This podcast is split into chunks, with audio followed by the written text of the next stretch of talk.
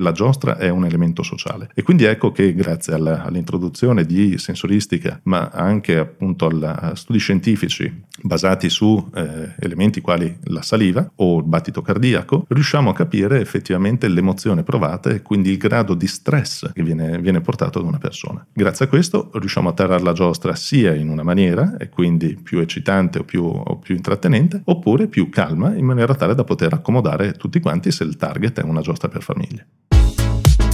Salve a tutti, siete all'ascolto di Insider dentro la tecnologia, un podcast di Digital People e io sono il vostro host Davide Fasoli.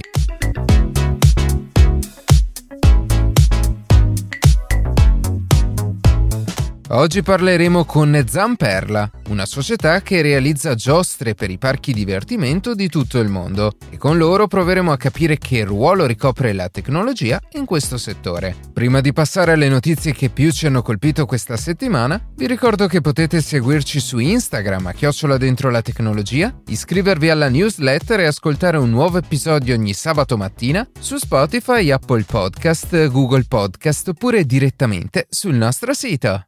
We'll be right back.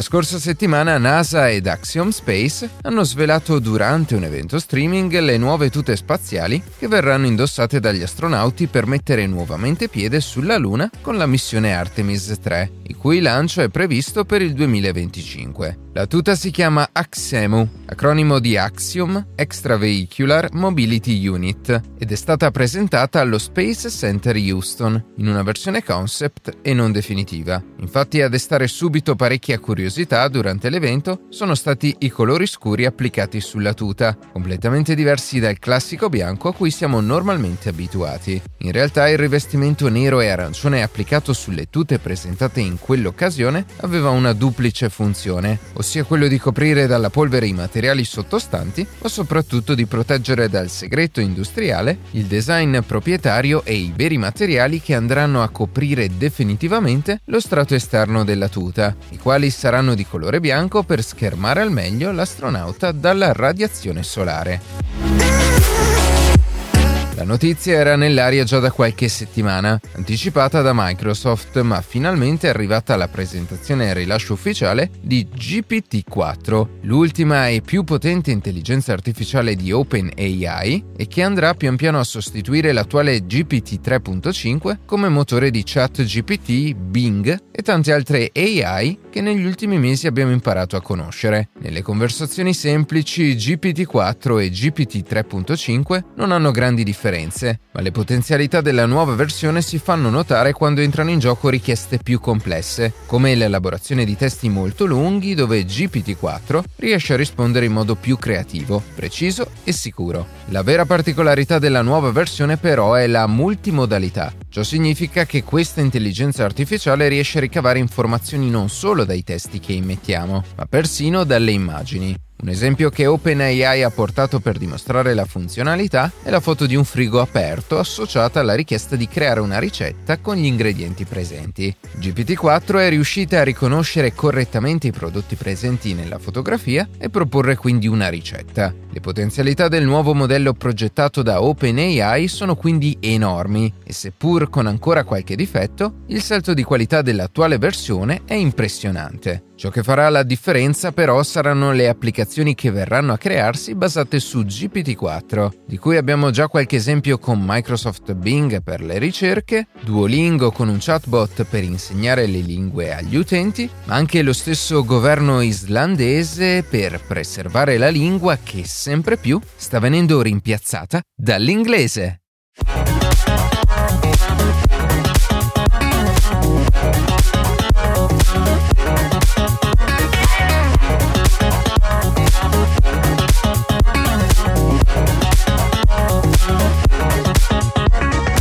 Quando entriamo in un Luna Park o in un parco divertimenti ci troviamo circondati da centinaia di giostre e attrazioni Queste vengono progettate e realizzate per intrattenerci e farci divertire in totale sicurezza. E oggi siamo a Vicenza da Zamperla, una delle pochissime società in Italia che si occupa di ideare, costruire e installare montagne russe e altre giostre per i principali parchi di tutto il mondo. Per parlarci di questa realtà e del ruolo della tecnologia e l'innovazione nel settore, è con noi Antonio Zamperla, amministratore delegato e presidente di Zamperla Group.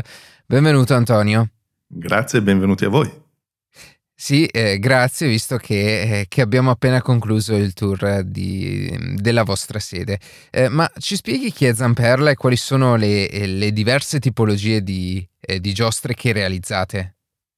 Ma, eh, se parto da chi è Zamperla, è qualcosa di abbastanza, abbastanza facile o familiare. Eh, Zamperla è una famiglia, intanto. Partiamo da tre generazioni che sono sempre state coinvolte nel divertimento e nel far divertire le persone. Eh, pensate che fin da bambino eh, ero obbligato a salire sulle giostre. Da bambino mio padre mi portava quindi in giro per, per il mondo al lavoro, a parchi di divertimento e dovevo salire sulle montagne russe. Un lavoro che eh, insomma naturalmente sognavo e potevo, potevo soltanto sognare di poter fare anche da grande. E quello che facciamo è questo far divertire le persone. Non risolviamo problemi nel mondo, non riusciamo e non abbiamo eh, capacità di eh, risolvere o di soluzionare malattie o altro, ma diamo un sorriso alle persone almeno per 30 secondi o due minuti grazie alle giostre che facciamo. Giostre che sono, eh, in, sono opere di ingegneria innanzitutto, poi assemblaggio meccanico, eh, naturalmente tutta la parte di, eh, di, motorizzazione che può passare dalla pneumatica all'idraulica, ai sistemi di, di, lancio lineare, ma soprattutto poi alla fibra di vetro che raccol- raccoglie il, il cuore, raccoglie la meccanica e crea questa giostra, quindi questa macchina che dà la creatività, che dà la fantasia e che appunto racconta una storia grazie al viaggio che ti fa fare dal punto A al punto B nella maniera meno efficiente probabilmente possibile, ma dando emozioni e dando una, un sorriso a chi, a chi sale. Eh, e, e, quali sono queste diverse tipologie di, di giostre? Siamo i più grandi produttori di, di giostre al mondo, inteso come eh, quantità e famiglie. Partiamo dalle giostre per bambini fino alle montagne russe, ai progetti speciali per la Disney, per i parchi Universal.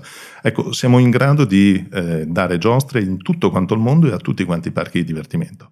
Grazie a questo, appunto, la, eh, produciamo più di 200 giostre all'anno che appunto variano da giostre dai 70-80 mila euro fino a progetti speciali da 12-15 milioni di euro, utilizzando tecnologie più disparate e eh, soprattutto eh, riuscendo a eh, fornire sia parchi grandi che parchi piccoli piuttosto che eh, parchi con eh, parchi a tema o parchi di divertimento o addirittura anche i viaggianti, quindi il, i giostrai cosiddetti in, in Italia. Ok, e in quali aspetti ha maggiormente contribuito la tecnologia e l'innovazione in, in quello che fate? La tecnologia è essenziale in quello che, in quello che facciamo. Siamo, eh, siamo, sempre spinti a cercare e soluzionare un qualcosa di nuovo. Ricordiamoci che la giostra cavalli è ancora un best seller è un best seller da più di 150 anni. Quindi quello che abbiamo bisogno è di trovare quel qualcosa di nuovo, essere disruptor e non disrupted e quindi porre e portare dal, dai mercati esterni idee nuove che possono essere applicate alle nostre giostre, che siano in termini di materiali, che siano in termini appunto di tecnologie, eh, nuovi, eh, nuovi sistemi di lancio, piuttosto che nuovi sistemi di sicurezza, ma anche in termini di, pot- di come poter far divertire le persone quindi grazie all'utilizzo di sensoristica avanzata che possa leggere il battito cardiaco, che possa leggere o possa guardare quello che è il, il sorriso, eh, capire, capire, le emozioni e grazie a questo modificare magari il corso della giostra e quindi il, proprio il corso e l'esperienza della persona stessa che, che è sulla, sulla giostra. Quindi eh, anche nella vostra realtà i dati contano e mm, probabilmente conteranno sempre di più in futuro. Ma eh, questo aspetto lo approfondiamo eh, un po' più tardi. Mm, ti chiederei però, visto che ci hai parlato dei, dei vostri clienti, eh, di raccontarci come avviene la fase di progettazione, realizzazione e installazione eh, di una giostra e in un settore estremamente specializzato come il vostro, dove ogni singolo prodotto è realizzato su misura, eh, può avere un ruolo la robotizzazione, l'automazione dei processi, oppure la presenza dell'uomo resta eh, fondamentale e predominante? Ecco, siamo in un settore innanzitutto che, in cui la, la parte umana è la parte ancora predominante. Si sta parlando di emozioni, eh, sono emozioni delle persone che sono sulle giostre e che effettivamente condividono insieme con le altre persone.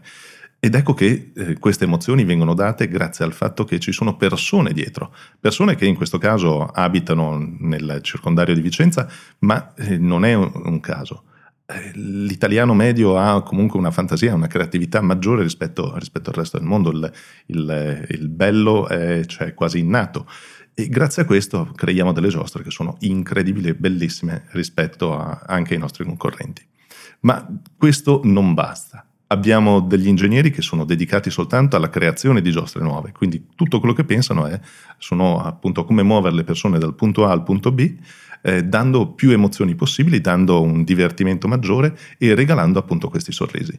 Ma per poterlo fare, naturalmente eh, adottiamo software, abbiamo software che sono adottati da Boeing, NASA e, e, dalla BMW, ma non bastano quelle, perché ci fidiamo dei software, ma quando si parla di emozioni, quando si parla effettivamente di sorrisi, vogliamo provarle in, eh, in prima persona. Ecco che creiamo dei prototipi, creiamo del, dei pretotipi molto spesso, quindi soltanto una parte del progetto viene ingegnerizzato e industrializzato, in maniera tale da poterci salire ed effettivamente misurare quello che è in grado di emozione e grazie a questo tarare quella che sarà la giostra poi del futuro. Ecco, in questo caso eh, mi hanno sempre usato come cavia e sono sempre stato ben contento nel, nell'essere appunto cavia eh, di poter provare queste giostre e fin da piccolo appunto mi ci mettevano sopra provando queste, queste emozioni e cercando di dare un rating da 0 a 10 in termini di appunto divertimento in base a quello che doveva essere il risultato che ci si aspettava. Legato a questo aspetto, una cosa che ci ha particolarmente colpito eh, quando prima abbiamo visto eh, questa sede è sicuramente la cura che viene messa nel, nel decorare le giostre, perché ovviamente in un settore come, come, il vostro l'occhio vuole la sua parte e le giostre devono essere eh, molto belle anche eh, da vedere.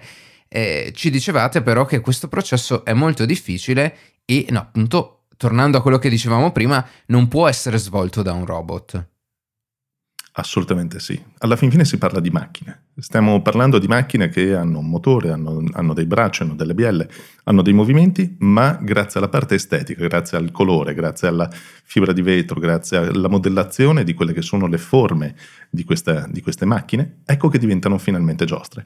E questa giostra è quella che dà la creatività, dà la fantasia e regala ai bambini appunto il sogno di volare su un tappeto piuttosto che sulle ali del, del, del Dumbo dell'elefantino della Disney o su un jet anche se effettivamente non si stanno spostando se non di qualche metro.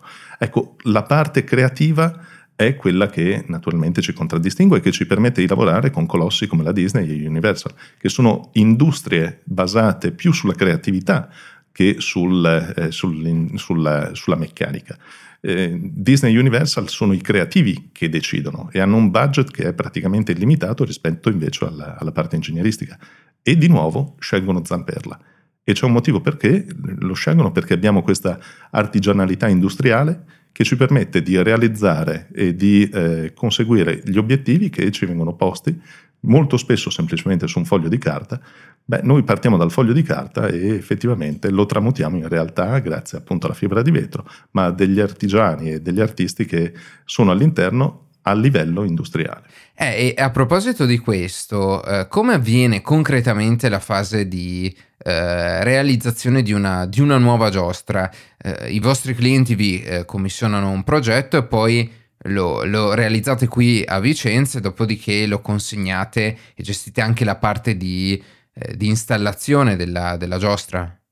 Sì, abbiamo due, appunto, due, tipologie di clienti. Una tipologia è quella, che, quella a cui vendiamo, che è la maggior parte dei clienti, quindi sono i parchi piccoli, medi, che non hanno magari una, una parte creativa all'interno, non hanno un team creativo, non hanno IP, a cui appoggiarsi. Dopodiché ci sono invece clienti come Disney e Universal che hanno la loro parte creativa all'interno in cui invece vengono ad acquistare perché sanno già quello che vogliono e hanno già le specifiche eh, all'interno. Ecco che le, le, le due proposte sono ben, eh, sono ben, distinte in quanto eh, coinvolgono l'ufficio artistico soprattutto, ma anche la parte prototipale in maniera totalmente diversa, perché le, ca- nel primo caso appunto dobbiamo proporre e dobbiamo quindi inventarci e utilizzare una creatività maggiore per dare delle, delle soluzioni che non esistono ancora. Secondo, nel secondo caso invece rispondere a creatività e eh, soluzioni che sono state pensate da altri e che quindi dobbiamo riuscire ad interpretare nella maniera corretta. Una volta esplicitato quello che è il progetto, poi si passa alla parte di, di, di produzione, di, eh, di, assemblaggio, testing delle componentistiche principali, se non addirittura della, della, della macchina completa, ovviamente non una montagna russa, e poi, dopo la spedizione e installazione all'interno del parco che eh, diamo come, come supervisione, eh, ovviamente diamo tutta quanta la parte di servizio post vendita e assistenza, grazie anche a sensoristica avanzata che abbiamo incominciato ad installare nelle nostre macchine per poter sentire quello che è il battito cardiaco delle macchine, per eh, capire lo stato di salute delle macchine e passare quindi da una manutenzione preventiva ad una manutenzione predittiva. E quindi vuol dire anticipare quelli che sono i problemi e non semplicemente andare a eh, risolverli eh, in maniera schedulata o quando accadono. Ok, sì, perché eh, un altro aspetto eh, beh, fondamentale è quello della, della, sicurezza. Ovviamente queste giostre sono fatte per durare moltissimo tempo, però è importante che vi sia eh, allo stesso tempo una grande manutenzione, che venga fatta una grande manutenzione. Assolutamente sì, la manutenzione è giornaliera, settimanale, mensile, annuale e a ciclo. Quella che viene prima naturalmente deve essere, deve essere, fatta, ma soprattutto per il fatto che le giostre alla fine eh, hanno un, un, ciclo di vita medio attorno ai 35-40 anni, quindi voi pensate ad una qualsiasi automobile con cui eh, guidate ogni giorno, beh, di poterla usare per i prossimi, fate anche non 40 anni, fate i prossimi 20 anni per un 200 km ogni giorno. Ha bisogno effettivamente di una, di una grandissima manutenzione. Ora, non ho ancora esperienza di un'auto che, eh, che, possa essere guidata per i prossimi 20 anni per più di 200 km ogni giorno, ma di giostre che sono sul mercato e soprattutto nostre giostre che sono sul mercato, che hanno più di 40 anni, che vengono utilizzate ogni giorno, sì e vi assicuro che eh, continuano a funzionare piuttosto bene. E un buon esempio, proprio che può essere, può essere, tranquillamente vagliato, è quello di Euro Disney, dove il primo batch di giostre che abbiamo installato nell'89 è ancora lì, è funzionante ogni singolo giorno, 365 giorni all'anno. Capito, e dopo tutto quello che, che ci hai detto eh, fino, fino a questo momento, ci fai un esempio, uh, proprio un esempio concreto di una singola giostra che racchiude un po' tutti questi, eh, questi elementi di cui ci hai parlato? Ma, eh, un esempio concreto, naturalmente l- l'esempio che posso fare è sempre l'ultima giostra che abbiamo, che abbiamo ideato, che abbiamo fatto, che abbiamo installato. Eh, noi ogni anno abbiamo una giostra nuova sul mercato che tendenzialmente ten- riusciamo a creare come diventasse un classico all'interno del, nostri, eh, del nostro mercato stesso. Quindi con una possibilità di, rep- di, replicarla in decine e se non centinaia di, di esemplari. Beh, eh, negli ultimi anni, soprattutto dopo la pandemia, in cui abbiamo investito pesantemente in, in termini di ricerca e sviluppo, non soltanto di materiali, ma anche di nuove soluzioni di divertimento, abbiamo installato una giostra in, in Medio Oriente, a Riyadh, che si chiama Big Waves. È una, un misto tra un shoot to shoot, che fondamentalmente è un barcone che entra all'interno di un canale creando un'onda di qualche decina di metri, e una torre free fall, che è una di quelle, appunto, di quelle torri eh, alte eh, decine di metri in cui si viene lanciati o lasciati nel, nel vuoto. Ecco, questa giostra combina due, i due aspetti, quindi la parte acquatica e la parte di torre. Quindi voi immaginatevi questa torre alta una ventina di metri che, viene, che vi porta appunto eh, in cima, vi, vi, lascia cadere all'interno di un, di un pozzo che crea un'onda alta una trentina di metri. Ecco, andiamo a combinare fondamentalmente diverse, diverse esperienze, non soltanto per la ridership experience, quindi l'esperienza del chi visitatore, è chi è sopra, esatto, ma anche e soprattutto per chi è fuori.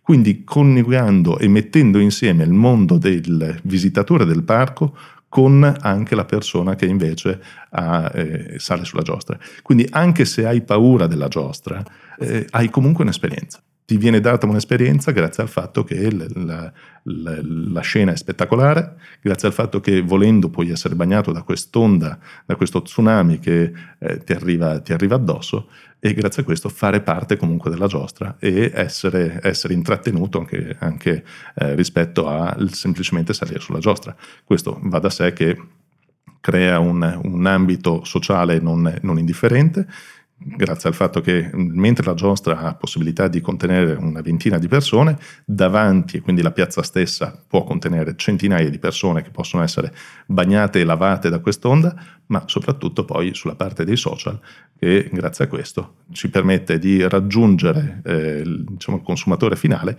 cosa che solitamente non ci permetterebbe in quanto siamo un business to business. Ecco, un esempio come questo del Big Waves e si sta parlando del Medio Oriente, quindi non sinceramente uno dei posti più frequentati dal punto di vista dei social, ha raggiunto più del, più del milione e mezzo di visitatori eh, con, con un singolo post un qualcosa che in una nicchia di mercato nostra, soprattutto data da appunto un produttore di giostre che non è conosciuto, beh, è uno, de- uno dei risultati di cui siamo più soddisfatti. Un altro termine di cui ci hai parlato durante il tour è quello delle integrated rides, eh, le giostre integrate. Che cosa sono? Ecco, uno dei concetti che abbiamo incominciato a portare negli ultimi anni sono appunto queste giostre integrate.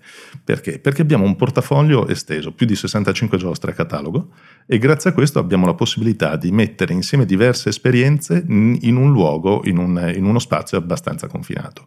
E quindi creare una, una sorta di dinamismo e di eh, energia totalmente diverso rispetto a quello che i nostri concorrenti possono, ma soprattutto dare un nuovo modo di divertimento, in cui nello stesso spazio fondamentalmente ci può essere un bambino e un adulto che si divertano allo stesso modo e quindi la famiglia stessa possa non lasciare lo spazio, ma eh, continuare a divertirsi stando abbastanza, abbastanza vicini. Quindi un fiume con una montagna russa, piuttosto che una montagna russa con una giostra rotante, una giostra rotante insieme con appunto altra montagna russa, fiume o una, una torre. Ecco, creare quel, quell'ambiente in cui c'è energia, dinamismo, in cui c'è movimento che possa attrarre ad esempio tutta la famiglia e nello stesso tempo appunto creare un, un, elemento visuale totalmente diverso rispetto al passato. Tutto grazie al fatto che abbiamo il controllo completo della catena e tutte le giostre nel portafoglio nostro. E quindi questo potrebbe permettere di eh, ridurre i tempi di, di attesa su una trazione potrebbe ridurre i tempi di attesa su un'attrazione oppure far sì che il, il, direttamente la ridership experience e quindi appunto l'esperienza del visitatore possa essere il fatto di fare una giostra dopo l'altra perché è il parco che decide che c'è un, un'esperienza da seguire e quindi un percorso da seguire grazie al fatto che può essere un crescendo un innuendo del, eh, della, dell'esperienza. O il fatto che magari prima ci si bagna sul fiume e poi ci si asciuga sulla montagna russa quindi, eh, quindi, giocare effettivamente su, questa, su, queste molteplici giostre che possono essere integrate insieme, grazie al fatto che possono essere eh, fatte partire nello stesso, nello stesso, momento, gestite le linee di coda in maniera totalmente diversa, quindi switchate da una parte all'altra e fa, fatto sì che appunto le, diciamo, le, eh, interagiscano le giostre, come potrebbe essere di nuovo anche due montagne russe insieme o lo stesso fiume e eh, montagna russa in cui eh, nel momento in cui il, il, fiume, la barca del fiume scende dalla, dalla, discesa, la montagna russa gli passa sopra e quindi con questa near miss experience, questa, questa possibilità di, eh, di aver paura che succeda qualcosa di inaspettato. Ok, eh, prima verso l'inizio accennavamo al tema dei dati e di come anche per voi rappresentino eh, un valore fondamentale e quindi come si possono usare i dati o dei sensori sulle attrazioni eh, per determinare il gradimento dei passeggeri e permettere a voi di realizzare quindi giostre migliori. Abbiamo incominciato ad utilizzare eh, sensori relativi al battito cardiaco, alla pressione, al, alla temperatura ma anche nel passato grazie a tamponi salivali per capire quelli che sono i gradi di eccitazione all'interno del, appunto del, del corpo umano di una persona, quindi con dati oggettivi e non semplicemente empirici.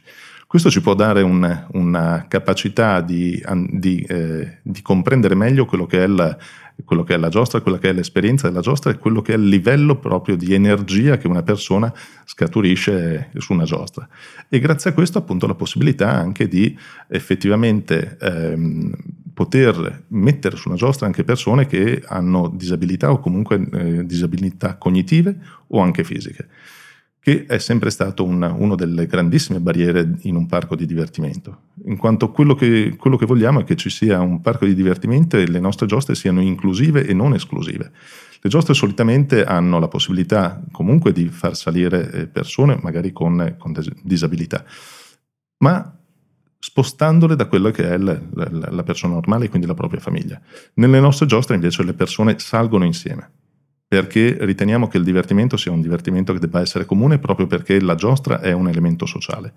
E quindi ecco che grazie a questi studi, grazie alla, appunto alla, all'introduzione di sensoristica, ma anche appunto a studi scientifici basati su eh, elementi quali la saliva o il battito cardiaco, riusciamo a capire effettivamente l'emozione provata e quindi il grado di stress eventualmente che viene, viene portato da una persona. Grazie a questo riusciamo a tarare la giostra sia in una maniera, e quindi più eccitante o più, o più, intrattenente, oppure più calma, in maniera tale da poter accomodare tutti quanti se il target è una giostra per famiglie. Ok, mi ricollego a quest'ultimo aspetto che, hai, che ci hai detto, quindi le giostre sono un elemento sociale e quindi penso tu intenda anche condivisione, condivisione di momenti. E oggi sentiamo spesso parlare di realtà virtuale e realtà aumentata. E quindi credo che eh, sia interessante capire quale sia la vostra opinione in merito. Se le giostre sono un momento di condivisione tra, eh, tra più persone, queste nuove tecnologie che tendono invece a isolare i passeggeri hanno effettivamente senso? Ecco, la realtà virtuale l'abbiamo sviluppata, l'abbiamo applicata, l'applichiamo volendo anche sulle, anche sulle, giostre, in quanto abbiamo bisogno di capire che cosa succede fuori e essere pronti a qualsiasi tipologia di, di eh, direzione del mercato. Riteniamo però che, il, che non sia eh, ancora pronta per poter effettivamente eh, sostituire quelle che sono le emozioni che vengono date in un parco di divertimenti.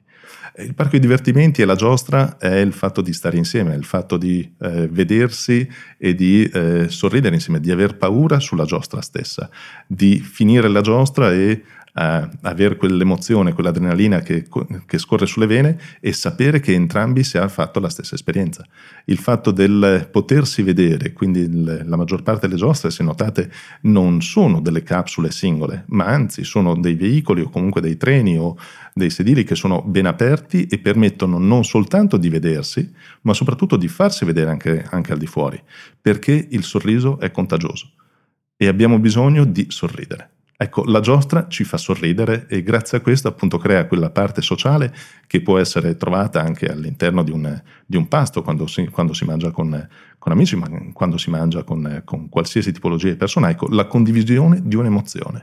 La giostra è questo e alla fine della giornata, al parco di divertimenti, questo è quello che ti dà.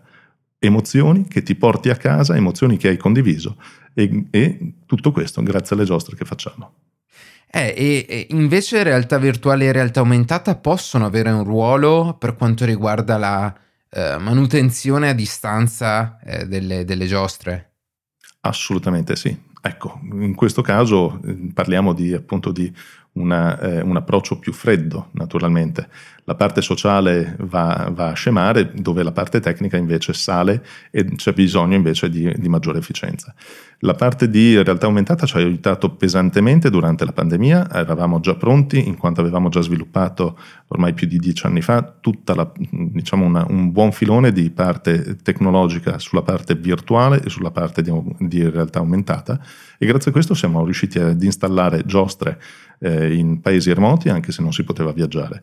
Eh, la utilizziamo dal punto di vista della manutenzione, in quanto appunto grazie al fatto di visori e di interazioni nel, a centinaia di chilometri di distanza i nostri operatori possono dare indicazioni su macchine che hanno migliaia di componenti e quindi essere in loco senza essere fisicamente, fisicamente in loco. Questo ha aumentato la possibilità del, di, di, manutenzione di una giostra che, se vogliamo ridurre in, in maniera semplicistica, è un eh, sistema di produzione di sorrisi che deve produrre tot sorrisi all'ora. Fate finta fondamentalmente che il parco divertimenti sia un produttore di emozioni, un produttore di sorrisi e che il biglietto che viene pagato al, eh, all'ingresso debba garantire tot sorrisi in una giornata. Bene, le nostre giostre devono garantire tot sorrisi all'ora.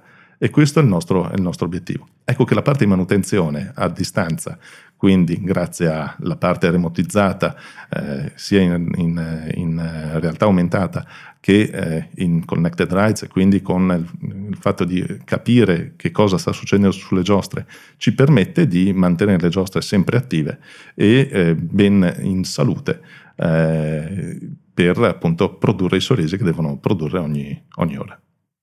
Va bene, grazie allora a Antonio di questa interessantissima chiacchierata e per averci aperto le, le porte del vostro mondo. Alla prossima! Grazie mille a voi, buona giornata.